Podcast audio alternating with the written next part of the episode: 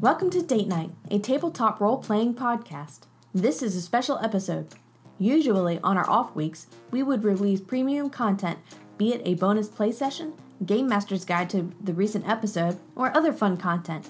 However, when two NPCs started talking to each other, Will joked he would record an episode by himself. Well, he did. We thought the ultimate results of this idea should be released free with our regular content, partly due to being somewhat related to the main storyline. So, I hope you enjoy listening to this as much as we did this past Sunday.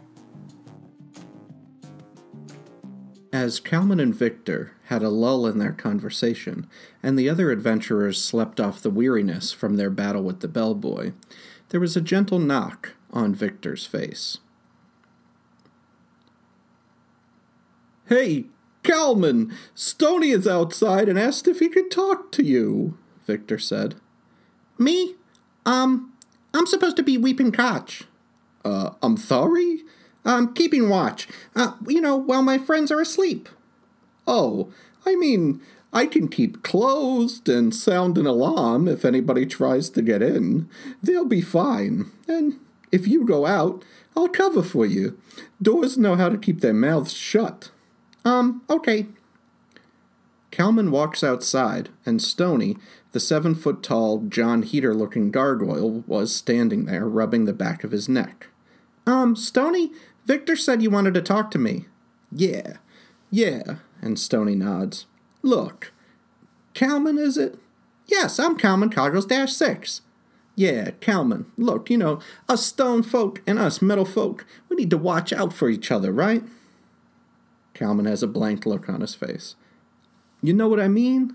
Kalman still looks confused for a second, but then picks up a single finger into the air in a moment of realization. Oh, you mean me and you? Stony sighs. Yeah, like us. Look, can you keep a secret? Kalman looks through his bag and pulls out a small square chest. He opens it and holds it out in front of Stony. Sure. Stony and Kalman stared at each other for a few seconds in the moonlight. This is going to be harder than I thought. Never mind that. Look, I don't want people to know it, you know. It might hurt my cred as a guardian, but I can't leave this place. I have to stay on the temple grounds or I will turn into just like a regular run of the mill statue, you know? And I'm supposed to guard this place, not let any of the goodies on the shrines get took. Well, I usually do a bang up job, you understand, but just a few minutes ago, this fella came through. Looked like he had been in a scuff. I thought he was just camping under the awning trying to recover. But when he left, something was missing. Something kind of valuable. I wonder where it went. He took it. Who? what? The the fella, the dude who was camped here. When he left, he left with the silver ewer that somebody had left as an offering for Sala, a lesser goddess associated with water. Now, I can't leave here, but I want to get it back. So I was hoping, say no more. Oh, oh, um, great. So you'll go and find the ewer for me? Oh, you want me to find it? Yes. Oh, okay. Where is it? It's the guy went. Wait, wait. But before we even get there, what is it you thought I was asking you to do? Um, I thought you wanted me to figure out a way for you to be able to pleave this lace. Like, I don't know, maybe find your maker and have him fill out a permission slip?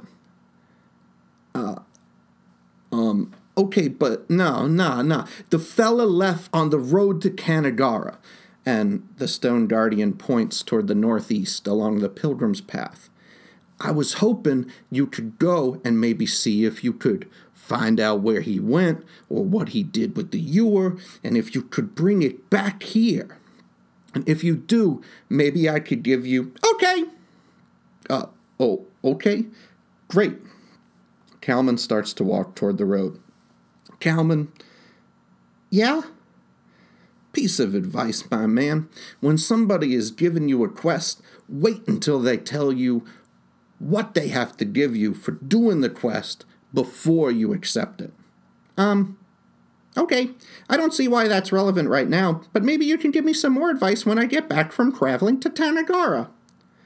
Stony sighs and shakes his head. Yeah, yeah. Look, Kalman, Yeah? This fella, or whatever it was, seemed to change forms when it snuck out. I think maybe it was a shapeshifter, so just be careful, okay? Okay.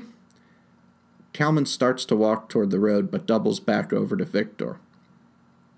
Um, Victor, I need to go for a little while. Okay, little buddy. If you're not back before your friends wake up, I'll just tell them you vanished like you usually do. Um, okay. See ya. Kalman left the Temple of the First Land with his moon touched sword glowing faintly in the darkness of the evening. The Steve moon was just waning from new, and the moon moon had yet to rise over the mountain.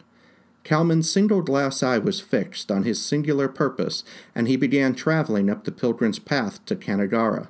The little Modron had little idea where to look for the ewer or what he was tracking, but on the advice of the stone guardian, he would follow the road for now, hoping to gain on his quarry.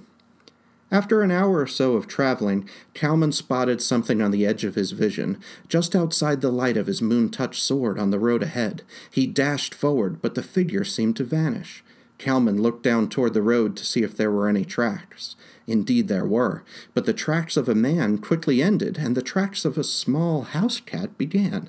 And as he followed him, near where the figure had been, Kalman spotted a small gray house cat with a silver ewer in its mouth. Hey, kitty, Kalman said. What a cat coincidence! I'm looking for a picture kind of like that. Uh, you haven't seen one, have you? And Kalman stood there waiting for just a beat. Oh, how silly of me! You can't talk. You've got a pitcher in your mouth. Kalman stepped forward to remove the pitcher, and the cat ran off toward the north. Hmm, I need to catch that cat. I really think it might know where the ewer went. So Kalman took off into the night, doing his best to approximate the direction of the cat and follow whatever tracks he could see in the darkness. After a half hour of tracking the cat, Kalman thought he spotted movement again along the trail he was following. It was just outside a dense bit of jungle, just off a small trail that had branched off the pilgrim's path. Tall trees, choked by thick, thorny vines, loomed high into the night sky, blotting out the stars above. But in just a sliver of moonlight, Kalman caught a flash of silver and took off in that direction. A small gray furred monkey scuttled up one of the vines on the edge of the jungle. A silver pitcher dangled from its tail as it began to swing inward into the jungle over the thick underbrush. Aha! Kalman said as he followed on foot. As he entered the jungle, he was soon surrounded by the thick plant life that grew on the jungle floor, and the sounds of all manners of insects and creatures of the night buzzing and yowling, both nearby and in the distance. The plants he walked through were deep purple and waxy leaved, with yellow tufts in their center. Parts of those tufts wafted off as they were disturbed, floating through the light cast by Kalman's moon touched sword, like dust through a ray of morning sunshine cast through a crack in a wall. The air around Kalman grew thick with the yellow dust, trailing along in his wake. Kalman's attention had been on the glint of the silver pitcher shining under the canopy above, but he soon noticed the thickness in the air. I think this stuff is poisonous to breathe, he said to no one in particular. I guess I just won't breathe and so Kalman continued along in the undergrowth of the poisonous plants, mouth sealed tight, one hand over his nose, and his chest stuck forward, happily crashing through the plants ahead in a power walk through the jungle. When Kalman finally reached an end to the jungle, it was about 3 a.m., and the moon moon had finally risen, almost full. Kalman, having been acclimated to the darkness of the jungle, spoke a command word, Clap off! To his sword, and the light was extinguished. Ahead of him was a long expanse of open plains to the north. He stepped out into the plains to get a better look at where they bordered the jungle he had just navigated, and to the northeast, perhaps 200 yards into the plains and 50 yards east of where he exited the jungle, he spotted what looked like an adolescent blink raptor with a short gray bony head crest and a glint of silver dangling from its claws. Kalman knew little of blink raptors and how they usually moved across long expanses like these plains, so he thought nothing of how slow and plodding this creature was as it stepped through the patchy grass and the small holes dug by the plains fowl. Kalman angled toward the creature, noticing he still had his nose pinched closed with his off hand, and finally removing it. In the sky above the plains, dark shapes circled, broad, distant circles at first, but growing ever tighter and tighter, constricting their paths through the sky until they orbited around the lone Modron in the field below. The raptor seemed to look skyward and put on a burst of speed. Kalman couldn't seem to gain as the creature slowly seemed to get more comfortable moving across the plains, eventually cresting a small hill and vanishing over the other side. Kalman was oblivious to the creatures circling above him, but as they slowly descended, as he looked skyward, he would have seen their sharp talons curved toward him as a pair of huge razor beaks began a dive for him in the darkness. Kalman whistled as he walked to the top of the hill where the raptor had disappeared, unknowing that the razor beaks were diving at his back. Kalman spotted a pair of small, smooth stones that had worked their way to the top of the earth just on the far side of the hill's crest. He reached down to pluck them from the earth just as the razor beaks finished their dive. Kalman's short stature vanished almost completely on the far side of the hill from the razor beaks as he bent over, giving them no angle of attack. They swooped harmlessly over top of the Modron with nothing more than a dark breeze. Kalman stood back up in time to see them flying further ahead, adjusting their path toward a less fortunate plains fowl at the edge of its flock that was laying near a scrubby bush for the night. The turkey sized bird had no chance to move as one of the razor beaks careened down onto it, pinning it to the ground. The other made a quick circle and landed beside its mate, hopping toward the morning meal. Kalman mimed a deep breath. I love nature, Further to the north, just past the razor beaks, the plains turned rocky and uneven as the earth dipped into a long, sloping descent. The rocky terrain eventually lost all semblance of the plains' scrubby grass and gave way to large, flat, bare stones that pushed against each other, sometimes having cracked and sometimes having forced themselves to angle skyward from the constant pressure. Kalman spotted a small wallaby like creature with large hind legs and patchy gray fur, hopping from stone to stone toward a smoky haze in the near distance. With one of its short front legs, it balanced a ewer on top of its head as it made this precarious journey across the hazardous terrain. Soon, the rocks split further apart with deep, dark crevices forming between them, and soon those empty cracks were replaced with cracks filled with bubbling lava, and slowly, as Kalman moved ever north in pursuit of the small furry creature, there were less and less stones and more and more open flows of lava.